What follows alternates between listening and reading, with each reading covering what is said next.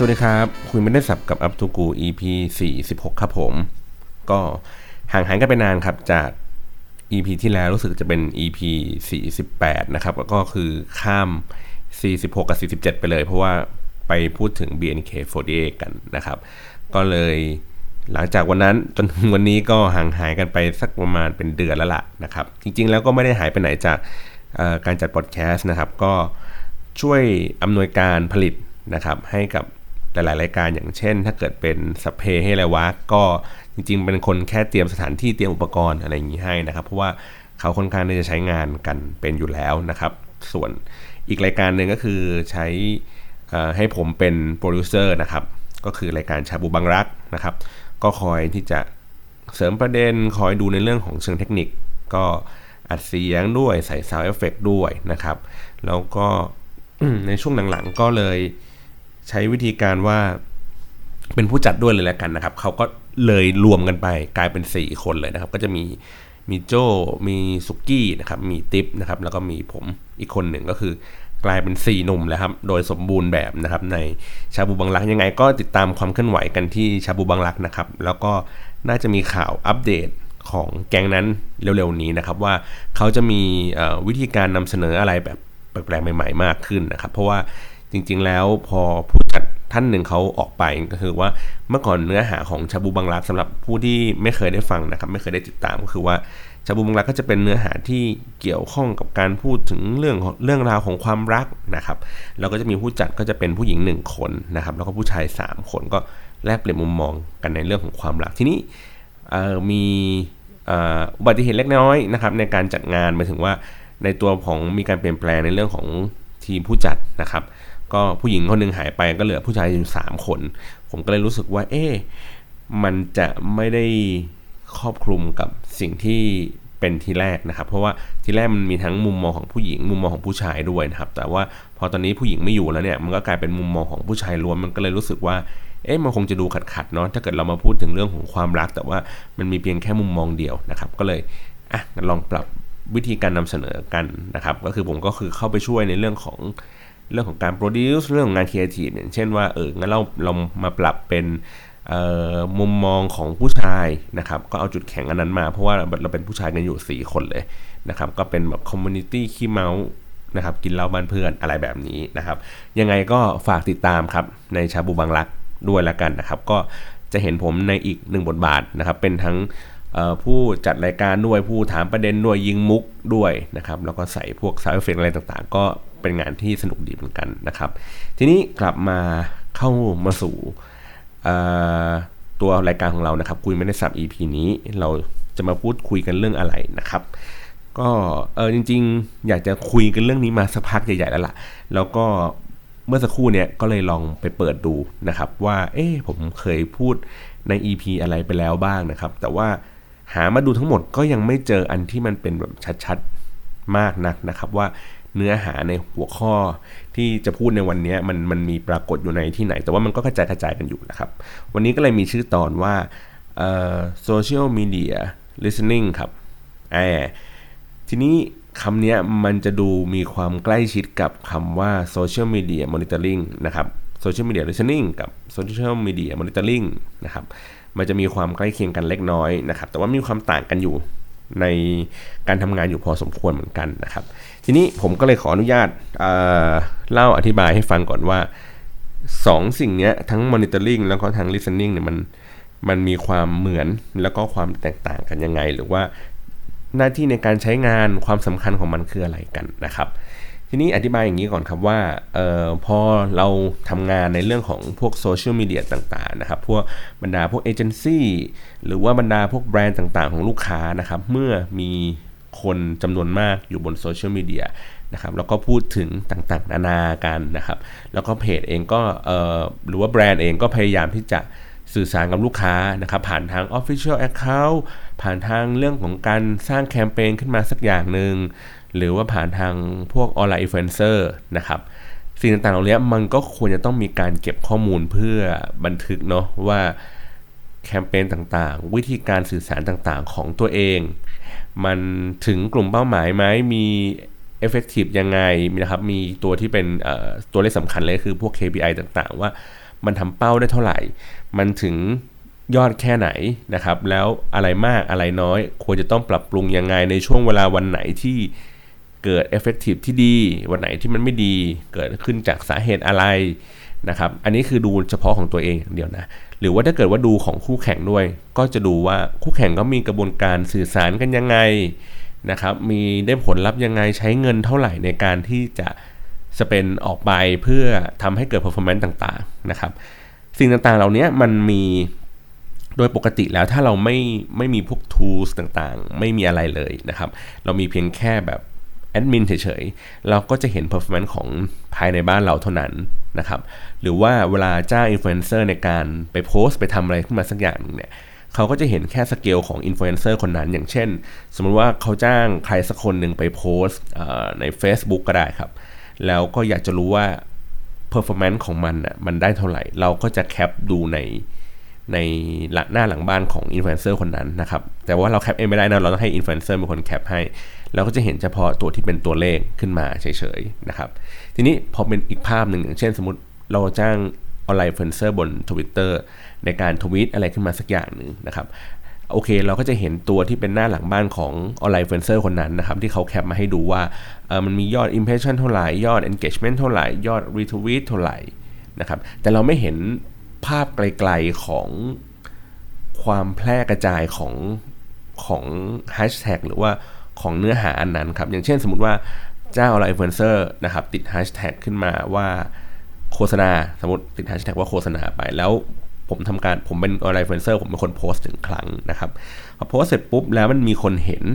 เออมันก็จะได้ค่า impression อันนั้นขึ้นมา ทีนี้มันมีคนเห็นปุ๊บแล้วทำการรีทวีตมันต่อไปนะครับคนที่รีทวีตต่อไปก็จะมีจำนวน follower ของคนที่เขารีทวีตอันนั้นต่อไปอีก ทีเนี้ยในปกติการจ้างงานคือเราไม่สามารถที่จะ ตามเข้าไปเก็บใน step ที่ 2 ได้ก็คือคนที่รีทวีตขอให้ดู performance ของคนที่รีทวีตไปว่ามีคนเห็นข้อความที่รีทวีตออกไปเนี่ยเท่าไหร่นะครับ มันก็จะเป็นอย่างเงี้ยมันปัญหามันก็เลยเกิดขึ้นว่าโอเค เมื่อเราทำแคมเปญขึ้นมาสักอย่างหนึ่งหรือว่าเวลาในการที่ทุกคนปั่นแท็กกันเนี่ยเราไม่เห็นภาพใหญ่ครับว่าจำนวนของผู้ใช้งานต่อแฮชแท็กอันนั้นต่อคีย์เวิร์ดนั้นมีจำนวนเท่าไหร่นะครับ ความ ตัวเลขที่เป็นพวกค่าชี้วัดคือพวก impression ต่างๆ คือเราไม่เห็นเราเห็นเฉพาะตัวที่เป็นหน้าหลังบ้านอย่างเดียวนะครับ ดังนั้นแล้วมันก็ทำให้การทำรายงานสรุปผล อาจจะไม่ได้ชัดเจนมากนักนะครับ ไม่เห็นภาพใหญ่ ๆ ว่ามันเกิดขึ้นอะไร ดังนั้นมันก็เลยจะมีพวกเครื่องมือต่างๆ เหล่านี้นะครับ มาช่วยแก้ปัญหาในเรื่องของการทำงานต่างๆ ก็คือการที่มันเป็นตัวชี้วัดอะไรหลาย ๆ เรื่อง หรือว่าการคอยสอดส่องคอยดูนะครับ ผมเรียกเครื่องมือเหล่านี้ว่าเป็น social media monitoring นะครับ ก็คือว่าแค่ตรวจสอบดูเฉยๆว่ามันทำงาน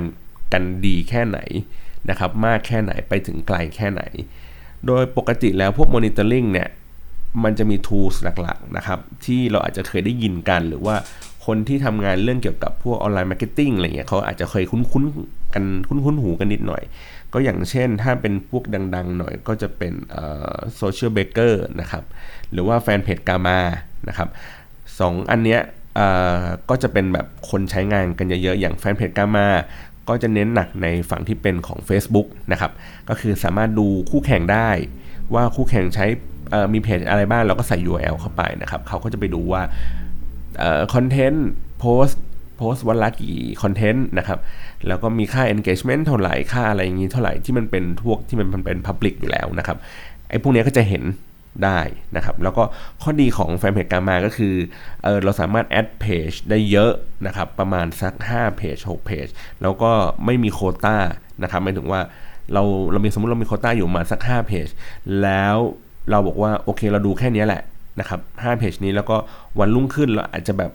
เอา3เพจที่นี้ออก เอาอีก2เพจใหม่ใส่เข้าไปอะไรเงี้ย มันก็สามารถที่จะเปลี่ยนไปเปลี่ยนมาได้คล่องตัวกว่า ตัวที่เป็นพวก Social Baker นะครับ ส่วน Social Baker ก็เป็น tools ที่ใช้งานกันมาเนิ่นนานนะครับ ก็คือเป็นเสาหลักของเอ่อ monitoring ฝั่งที่เป็น Facebook เลยนะครับ ก็ดู performance ของคู่แข่งได้นะครับเพียงแต่ว่าข้อเสียของมันก็คือ โอเค ค่าใช้จ่ายอาจจะสูงขึ้นนิดนึงกว่าแฟนเพจการมานะครับ แล้วก็ ในเรื่องของโคต้าในการเลือกเพจมันอาจจะไม่ได้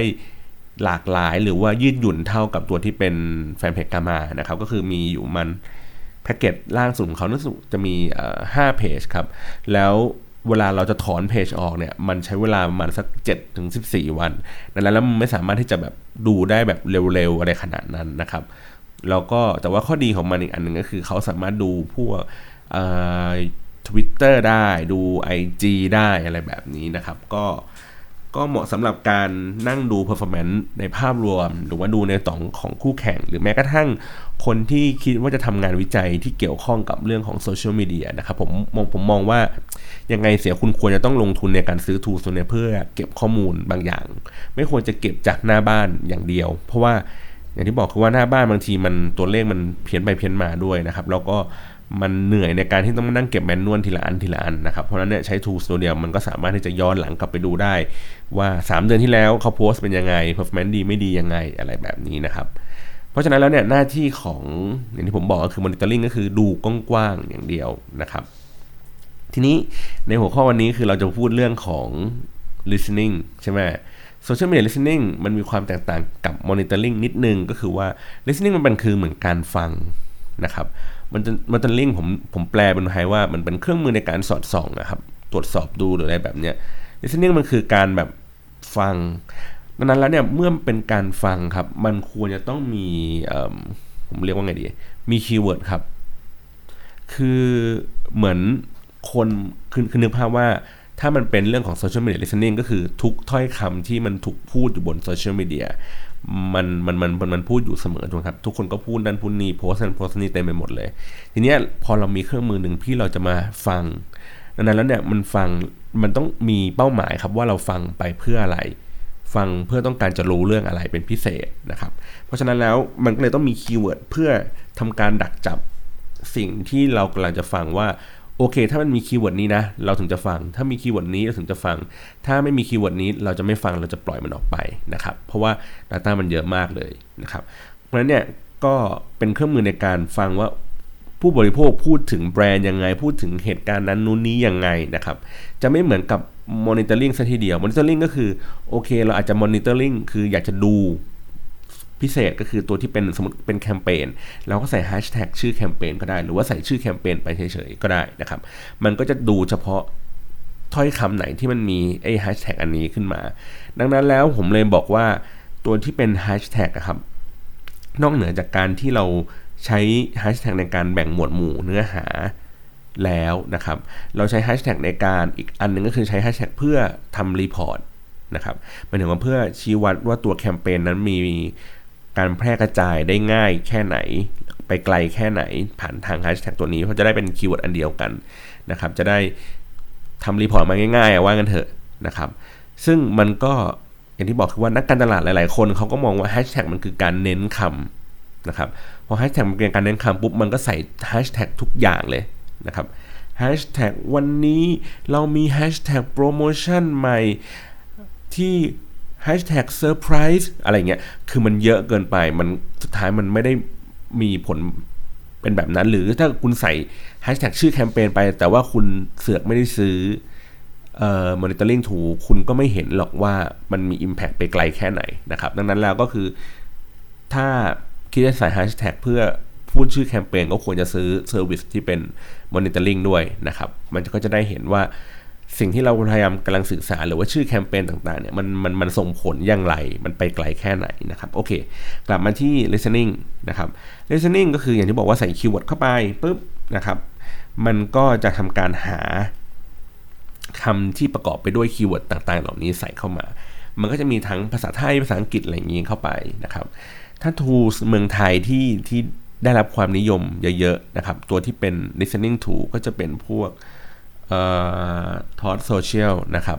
หรือว่ามันมี tool อื่นอย่างเช่นพวก Zanroo หรืออะไรแบบนี้นะครับก็อันนี้เราอาจจะเคยคุ้นหูกันอยู่บ้างนะครับ วิธีการทำงานเหมือนกันเลย ก็คือใส่ keyword เข้าไปนะครับ มันก็ไปกวาด conversation ต่างๆนะครับ เก็บมาแล้วก็ทำการใส่ในถังข้อมูลของเราว่านี่ได้ถูกหยิบออกมาแล้วนะครับ แล้วก็หลังจากนั้น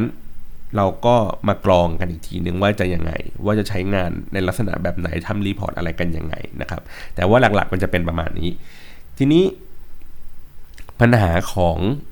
listening tool นะครับที่ผ่านๆมาก็คือ อย่างส่วนตัวแล้วเนี่ยผมใช้ listening tool มาค่อนข้างเยอะนะครับ มาประมาณสักน่าจะประมาณสี่ห้าตัวตลอดระยะเวลาการทำงานมาตลอด เพราะว่าเมื่อก่อนที่ออฟฟิศเขาพูดว่า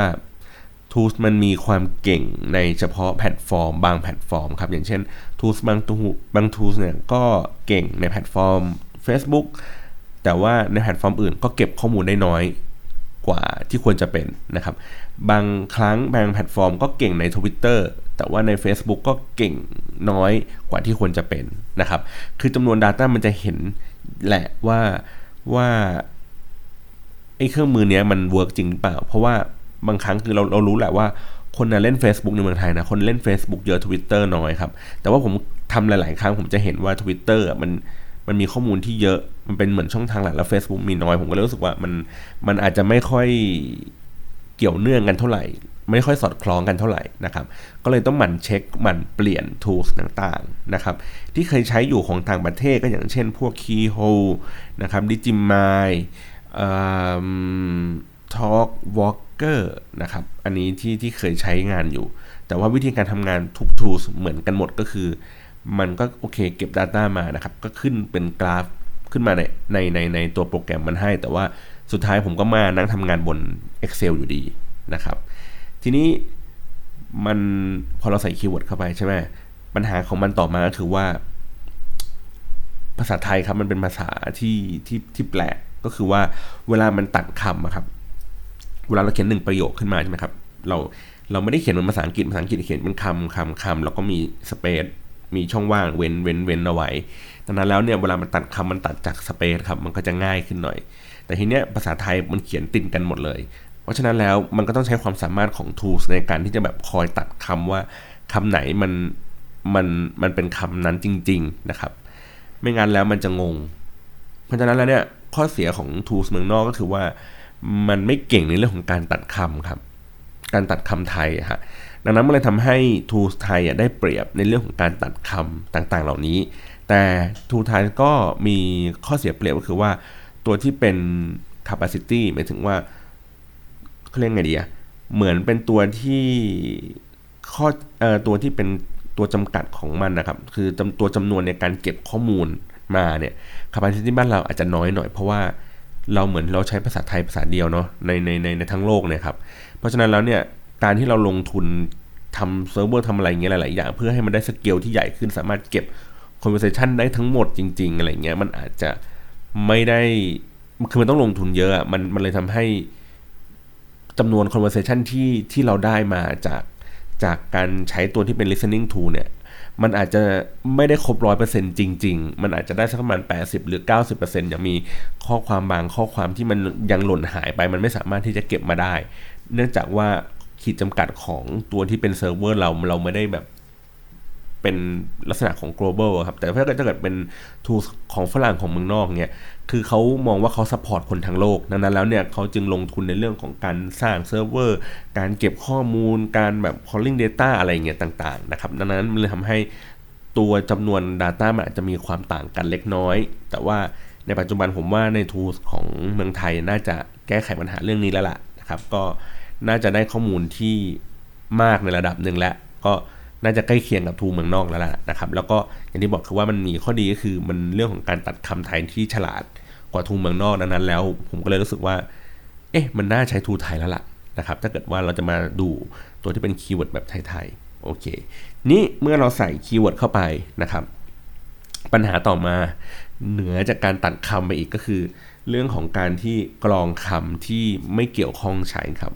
ผมยกตัวอย่างอย่างนี้ครับ ตอนนี้ผมทำ project อันนึงที่เกี่ยวข้องกับตัวที่เป็นประกันนะครับ ทีนี้ทีแรกผมใส่ keyword ไป ผมก็พูดถึงประกันพูดถึงยี่ห้อต่าง ๆ อะไรเงี้ยใส่เข้าไป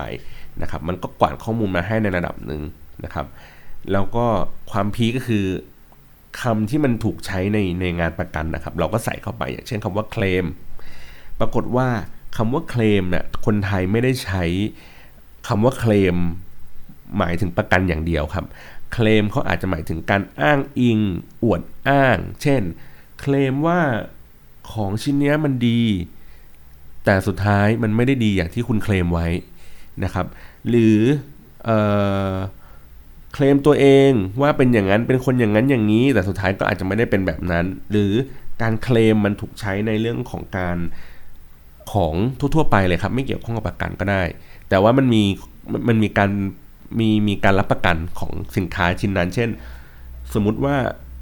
ส่งฟรีเคลมได้นะครับหมายถึงว่าของชิ้นนั้นเราซื้อมาสมเป็นมือถือก็ได้ครับเนี่ยคุณส่งไปแล้วคุณไปขอเคลมเขาอะไรแบบเนี้ยมันก็ไม่เกี่ยวกับโปรดักที่เป็นประกันซะทีเดียวถูกไหมมันเป็นเป็นเป็นเรื่องของตัวสินค้าตัวนั้นเฉยๆนะครับดังนั้นแล้วมันก็เลยต้องมีการกรองไอ้พวกนี้ออกมา เราก็จะใส่ใส่คำที่เราไม่ได้ใช้ พวกนี้นะครับ ลงในตัวที่เป็นเหมือนเป็น exclude keyword คือในในในใน tools ตัวใหญ่นะ มันจะมีตัวที่มันเป็น keyword ที่เราต้องการที่จะให้มันไปเก็บมา แต่ถ้าเกิดว่า exclude ก็คือ เราใส่คำที่เรารู้สึกว่าถ้ามันเจอคำนี้แล้วตัดทิ้งไปได้เลยว่าเราไม่เอานะครับ แบบนี้ก็ได้ แต่ว่าบางครั้งมันก็จะมีคำพวกนี้มันหลุดหลุดออกมาหมายถึงว่าบางครั้ง True ก็อาจจะเก็บได้เกินไปมากเกินไปหรือว่าน้อยเกินไปดังนั้นแล้ววิธีการเลือก ใช้ keyword ก็สำคัญนะครับ และขณะเดียวกันก็คือในเรื่องของการใช้ภาษาคนที่ทำงานในเรื่องของ listening tools นะครับทำพวก social media เอ่อ social media listening เนี่ยผมว่าทักษะในเรื่องของภาษาก็สำคัญเหมือนกันนะหมายถึงว่า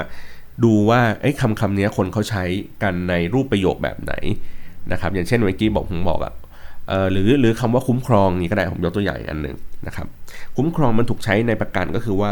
วงเงินการคุ้มครองนะครับเออคุ้มครองค่าเสียหายหรืออะไรต่างๆ ทีนี้ช่วงถ้ำหลวงมันก็มีคำคำนี้ออกมาเยอะคำว่าคุ้มครองก็ขอให้สิ่งศักดิ์สิทธิ์คุ้มครองขอให้พระคุ้มครอง ขอให้เจ้าป่าเจ้าเขาคุ้มครอง มันก็จะถูกใช้แล้วมันก็จะเยอะเกินไปกว่าที่เราใช้จริง ๆ นะครับ เราก็ต้องมีการกรองพวกนี้ออกนั้นเนี่ย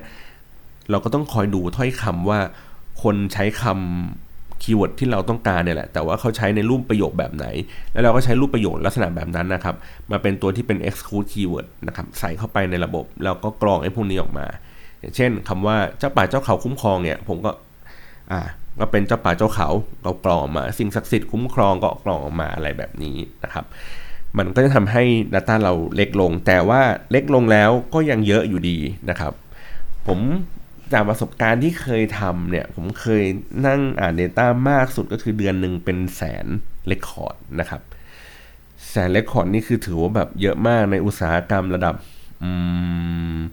น่าจะเป็น telecom นะครับ เป็นถึงว่าเป็นพวกมือถือเป็นพวกอะไรอย่างนี้ต่าง ๆ นะครับ หรือตัวที่เป็นพวกคือในแต่ละ อุตสาหกรรมก็มีจำนวน conversation ที่ลดหลั่นกันไปนะครับมากน้อยแตกต่างกันไป อย่างเช่น ถ้าเป็นพวกมือถือหรือว่าเป็นธนาคารนะครับ conversation มันมีมาหลักแสน conversation ต่อเดือนนะครับถ้าอุตสาหกรรมแบบระดับกลางๆอย่างเช่นอประกันอย่างเมื่อกี้ที่ผมบอกนะครับหรือว่าอย่างพวกแบบเครื่องดื่มแอลกอฮอล์อะไรต่างๆ ก็จะเป็นหลักหมื่นนะครับหรือถ้าเกิดเป็นเรื่องเฉพาะทางไปก็จะเป็นหลักพันนะครับแต่ก็ conversation ก็ยังเยอะอยู่ดีอะถ้าเป็นหลักหมื่นหมายถึงว่าวันหนึ่งก็คือพูดกันเป็นพันนะครับ เราก็ต้องมานั่งกรองออกด้วยวิธีการอื่นๆต่อมา อย่างเช่นว่าโอเค ถ้า tools มันสามารถที่จะใส่พวกฟิลเตอร์พวกนี้ได้นะครับมันก็จะกรองให้ในระดับหนึ่งได้ แต่ว่าส่วนใหญ่แล้วผมไม่ค่อยแนะนำในเรื่องของการทำงานบน tools เพราะว่าเอาเข้าจริงแล้ว tools มันตอบสนองกับความเร็วในการทำงานช้านะครับ เพราะว่าบางทีเราบางทีผมใช้ Excel อย่างนี้ดีกว่า ผมก็ Export ข้อมูลมาทั้งหมดจาก listening tools นะครับ เวลามันมันมันมัน export ออกมาเนี่ย มันจะมีฟิลต่างๆ อย่างเช่น ตัวที่เป็น username นะครับ ใครเป็นคนโพสต์นะครับ ชื่อว่าอะไร เสร็จปุ๊บ มันจะมีตัวที่เป็น message ก็คือว่าคำที่มันไปถูกเจอว่าเขาโพสต์คำนี้เขาโพสต์ประโยคแบบนี้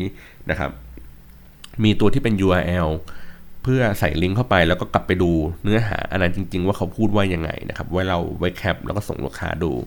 นะครับบาง tools ก็จะมีตัวที่เป็นพวก engagement มาให้นะครับเป็นตัวเลข engagement ว่ามันมันมีคนไลค์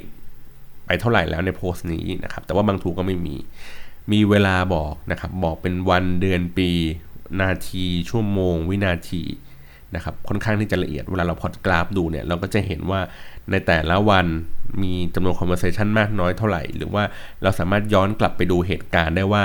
โพสต์แรกที่มันเกิดขึ้น นะครับก่อนที่จะเกิดกระแสเนี่ยมันโพสต์ในวันไหนเวลาไหนนะครับแล้วส่งผลอย่างไรต่อเรื่องราวที่เกิดขึ้นต่อมาก็ได้นะครับแล้วก็จะมีอีกตัวหนึ่งก็คือตัวที่เป็น sentiment นะครับหลาย ๆ tools ก็ใช้ sentiment ที่เป็นออโต้นะครับอย่างเช่นถ้าเป็น t o โซเชียลเนี่ยเขาก็เอ่อหรือว่าเป็นพวก social eye เนี่ยเขาก็ให้มันเป็นออโต้คือว่าเขาพยายามเรียนรู้จากรูปประโยคว่า ลักษณะประโยคแบบนี้มันน่าจะเป็น positive ลักษณะประโยคแบบนี้มันน่าจะเป็น negative นะครับ หรือว่าลักษณะประโยคแบบนี้มันน่าจะเป็น neutral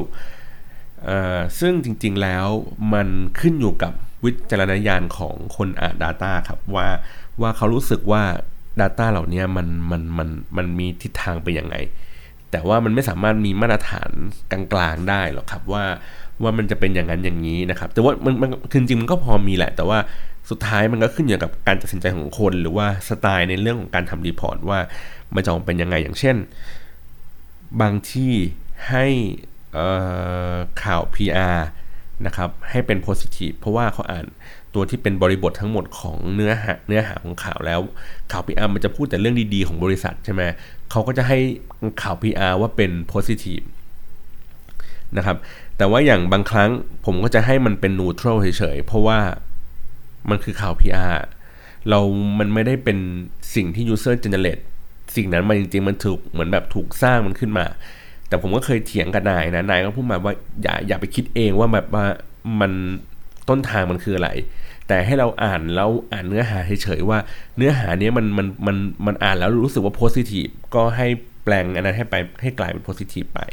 นะครับ หรือว่าอย่างเคสคลาสสิกอย่างเช่นสมมติว่าสมมติมีมีมีคำมีประโยคพูดมันว่า แม่ดีจริง ๆ รอนานเป็นชาติแล้วเนี่ยดีจริง ๆ นะคำนี้เลยคำนี้ปุ๊บถ้าเข้ามาอยู่ในระบบ เวลาเขาอ่านเขาเห็นคาว่าดีเขาก็เลยแปลให้กลายเป็นโพสิทีฟแล้ว แต่ว่าพอเราอ่านจริง ๆ อ่านบริบททั้งหมดจริง ๆ แล้วมันเหมือนพูดประชดเนี่ยมันดังนั้นแล้วไอ้เนื้อหาอันนี้มันน่าจะเป็นเนกาทีฟนะครับดังนั้นแล้วบอกว่าอย่างที่บอกคือระบบมันไม่ได้ฉลาดมากขนาดที่แบบว่าอ่านบริบททั้งหมดแล้วมันสามารถวิเคราะห์ได้ว่าอ๋อ เนื้อเสียง หรือว่าสำเนียงเวลามันแซะมันพูดเนี่ยมันน่าจะเป็น negative นะครับ มันก็คือจับแค่เฉพาะบาง keyword หรือบางครั้งก็พูดมันว่า อร่อยเฮี้ยน่ากินสมมตินะเนี่ยโอ้โหแบบสั่งเมนูนี้มาโอ้โหอร่อยเฮี้ยแล้วก็ถ่ายรูปมาแบบบดเกลี้ยงจานอย่างเงี้ย แต่ว่าพอมันเจอคำว่าเฮี้ยเฮี้ยปุ๊บเอาละเฮ้ยมันเป็น negative แต่ทั้งที่เขาพูด positive ก็ได้นะครับ ดังนั้นเรื่องนี้มันควรจะต้องให้คน ที่อ่าน Data เนี่ยตรวจอีกทีนึงนะครับแล้วก็ควรจะต้องมีหน้าที่บอกว่าเนื้อหาลักษณะแบบไหนที่เป็น positive เนื้อหาลักษณะแบบไหนที่เป็น negative นะครับเพื่อให้เพื่อให้ทางลูกค้าได้เห็น mood and tone ของการแบ่งไอ้เรื่องพวกนี้ไปทีหนึ่งนะครับเสร็จปุ๊บ อ๋อ มีอันนึงในในในตัวที่เป็น raw data นะครับ เวลา export ออกมาเป็น Excel เนี่ย มันก็จะมีตัวที่เป็นพวกแพลตฟอร์มว่าเขาโพสต์ที่ไหน โพสต์ใน Facebook โพสต์ใน forum พวกพันทิป หรือโพสต์ในพวกเว็บไซต์ หรือว่าใน Twitter อะไรอย่างนี้ต่างๆนะครับ อันนี้ก็คือเป็น key หลักๆของของเนื้อหาเวลาเขาเก็บเก็บ record นี้ออกมานะครับ วิธีการต่อมาคือเมื่อมันมาเป็น Excel แล้วเราก็ทำการที่จะแบบมาย่อยข้อมูล กรองข้อมูลที่ที่ไม่ใช้ออกนะครับ keyword อันไหนที่ หรือว่าเนื้อหาที่เราอ่านแล้วเรารู้สึกว่ามันไม่ไม่รีเลทกับกับสิ่งที่เรากำลังมองหาอยู่เราก็จะกรองมันออกไปกรองมันออกไปนะครับ โดยมากแล้ว เรากรองเนื้อหาที่เราไม่ได้ใช้ออกอะราวๆแปดสิบถึงเก้าสิบเปอร์เซ็นต์ครับสาเหตุก็คือว่าพอเราคือเราไม่สามารถระบุเฉพาะเจาะจงบางอย่างได้อย่างชัดเจนครับ เพราะว่าพฤติกรรมของคนอะคนมันค่อนข้างที่จะเลี่ยงในการใช้คำเรียกอะไรบางอย่าง อย่างเช่น สมมุติว่าคนจะด่า true move อย่างเงี้ยครับเขาก็จะไม่ด่าว่า true move เขาก็จะด่าว่าแบบพวก ทุย move อะไรอย่างเงี้ยหรือหรือบิดคำอะไรอย่างงี้ต่างๆ หรือว่าคำว่า true ที่แท้ true มันก็ไม่ได้มาเป็นพูดถึง true จริงๆอะ่ะมันพูดถึงสำนวนอื่นๆเฉยหรือที่ผมเจอแบบบ่อยๆ อย่างเช่น เคยมอนิเตอร์พวกแบรนด์รถอย่างเงี้ยครับคนชื่อเบนซ์อะไรเงี้ยน้อง BM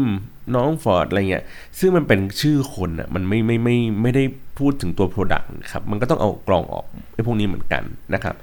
หรือคำศัพท์สแลงที่เขาเอาไว้ใช้เรียกบางอย่างที่ที่เราอ่านแล้วเราก็รู้กันอะอย่างเช่นธนาคารสีเขียวธนาคารสีเหลืองธนาคารสีม่วงนะครับ มันดังนั้นแล้วเนี่ยมันมันมันจึงแบบใส่เข้ามาแล้วมันก็อาจจะแบบมากไปน้อยไปอะไรอย่างเงี้ยครับก็ค่อยๆกรองกันออกมา อย่างที่บอกว่า ประมาณสัก 70-80%เนี่ยไม่ได้ใช้เลยกรองออกอย่างเดียวนะครับ แล้วก็เหลือของที่เอาไว้ใช้จริง ๆนะครับ ทีนี้เอาไว้ใช้จริง ๆ แล้วเนี่ยมันสามารถดูอะไรได้มากกว่า แค่ว่าใครพูดอะไรที่ไหนเมื่อไหร่อย่างไรนะครับ วิธีการดีไซน์ของตัว report อันนี้ก็คือขึ้นอยู่กับเซอร์วิสของแต่ละเจ้าว่า แต่ละเจ้ามีประสบการณ์ในการอ่านวิเคราะห์ตัวเลขพวกนี้แล้วตีออกมาเป็นภาพได้ยังไงนะครับ อย่างเช่นภาพแรก ๆ เลยที่เราพูดอย่างเช่นว่าอ่าโอเค เขาพูดในวันที่เท่าไหร่มากน้อยอย่างไร เพราะเหตุการณ์อะไรที่ทำให้เกิดการพูดมากและน้อยนั้นนะครับ อย่างเช่น สมมติถ้าเกิดเหตุการณ์ข่าวอะไรนี้ขึ้นมาสักอย่างหนึ่งอ๋อ มันเติบโตขึ้นในจำนวน conversation ที่มันเพิ่มขึ้นนะครับ เพราะเรื่องราวนี้อะไรอย่างนี้นะครับ หรือว่าการที่แบ่งเป็นการดูตามแพลตฟอร์มว่า Facebook Twitter คุยกันมากกันน้อยในสัดส่วนเท่าไหร่ อย่างเช่นบางครั้งผมเคยเจอว่า ลูกค้าสื่อสารผ่าน Facebook เยอะนะครับโพสต์ในผ่านเพจของตัวเองในเยอะ หรือว่ามีข่าว PR ใน Facebook เยอะ แต่ว่าลูกค้าจริงๆอะเขาไม่ได้ใช้ Facebook ในการพูดถึงแบรนด์ครับ เขาใช้ Twitter หรือว่าเขาใช้พวกลงในพันทิป ในการพูดถึงแบรนด์มากกว่าใน Facebook เเว้นแต่ว่าใน Facebook เขาจะพูดถึงแบรนด์คือด่าคอมเพลนหรือแค่แบบไปชมเชยหรืออะไรแบบนี้แต่ว่าไม่ได้พูดถึงความรู้สึกจริง ๆ ที่มีต่อสิ่งนั้นนะครับ หรือบางครั้งเองลูกค้าเองไม่ได้ระบุเจาะจงชัดเจนว่ามันเป็นชื่ออะไรนะครับ ก็คือพูดในบริบทเฉยๆว่า อย่างเช่นประมาณว่า โอ้ยเดือนนี้จ่ายประกันเยอะแล้วอะ่ะอย่างนี้ก็คือเป็นการพูดถึงประกันนะครับ แต่ว่า ไม่ได้ระบุแบรนด์ที่ชัดเจนว่าเขากำลัง mention ถึงแบรนด์ว่าอะไรอะไรแบบนี้ก็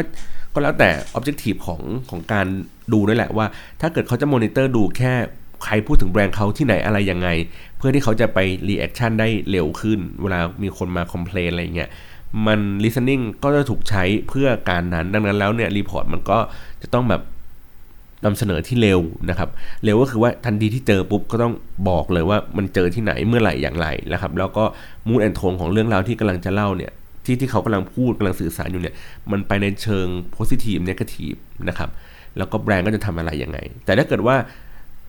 แบรนด์หรือว่าลูกค้าเองอะ่ะใช้ listening tools ในในในอีกวัตถุประสงค์หนึ่งก็คือ เพื่อศึกษาตลาดเพื่อให้หาโอกาสทางการขายใหม่ๆนะเพื่อหาไอเดียทำครีเอทีฟอะไรขึ้นมาใหม่ ๆ มันก็จะดูเรื่องที่มันกว้างขึ้น ก็คือแทนที่จะดูแค่เฉพาะชื่อแบรนด์ หรือตัวที่เป็นแบรนด์คู่แข่งอย่างเดียว ก็จะดูภาพรวมของทั้งอุตสาหกรรมไปเลย อย่างเช่น สมมติอย่างเมื่อกี้ผมยกตัวอย่างเรื่องประกัน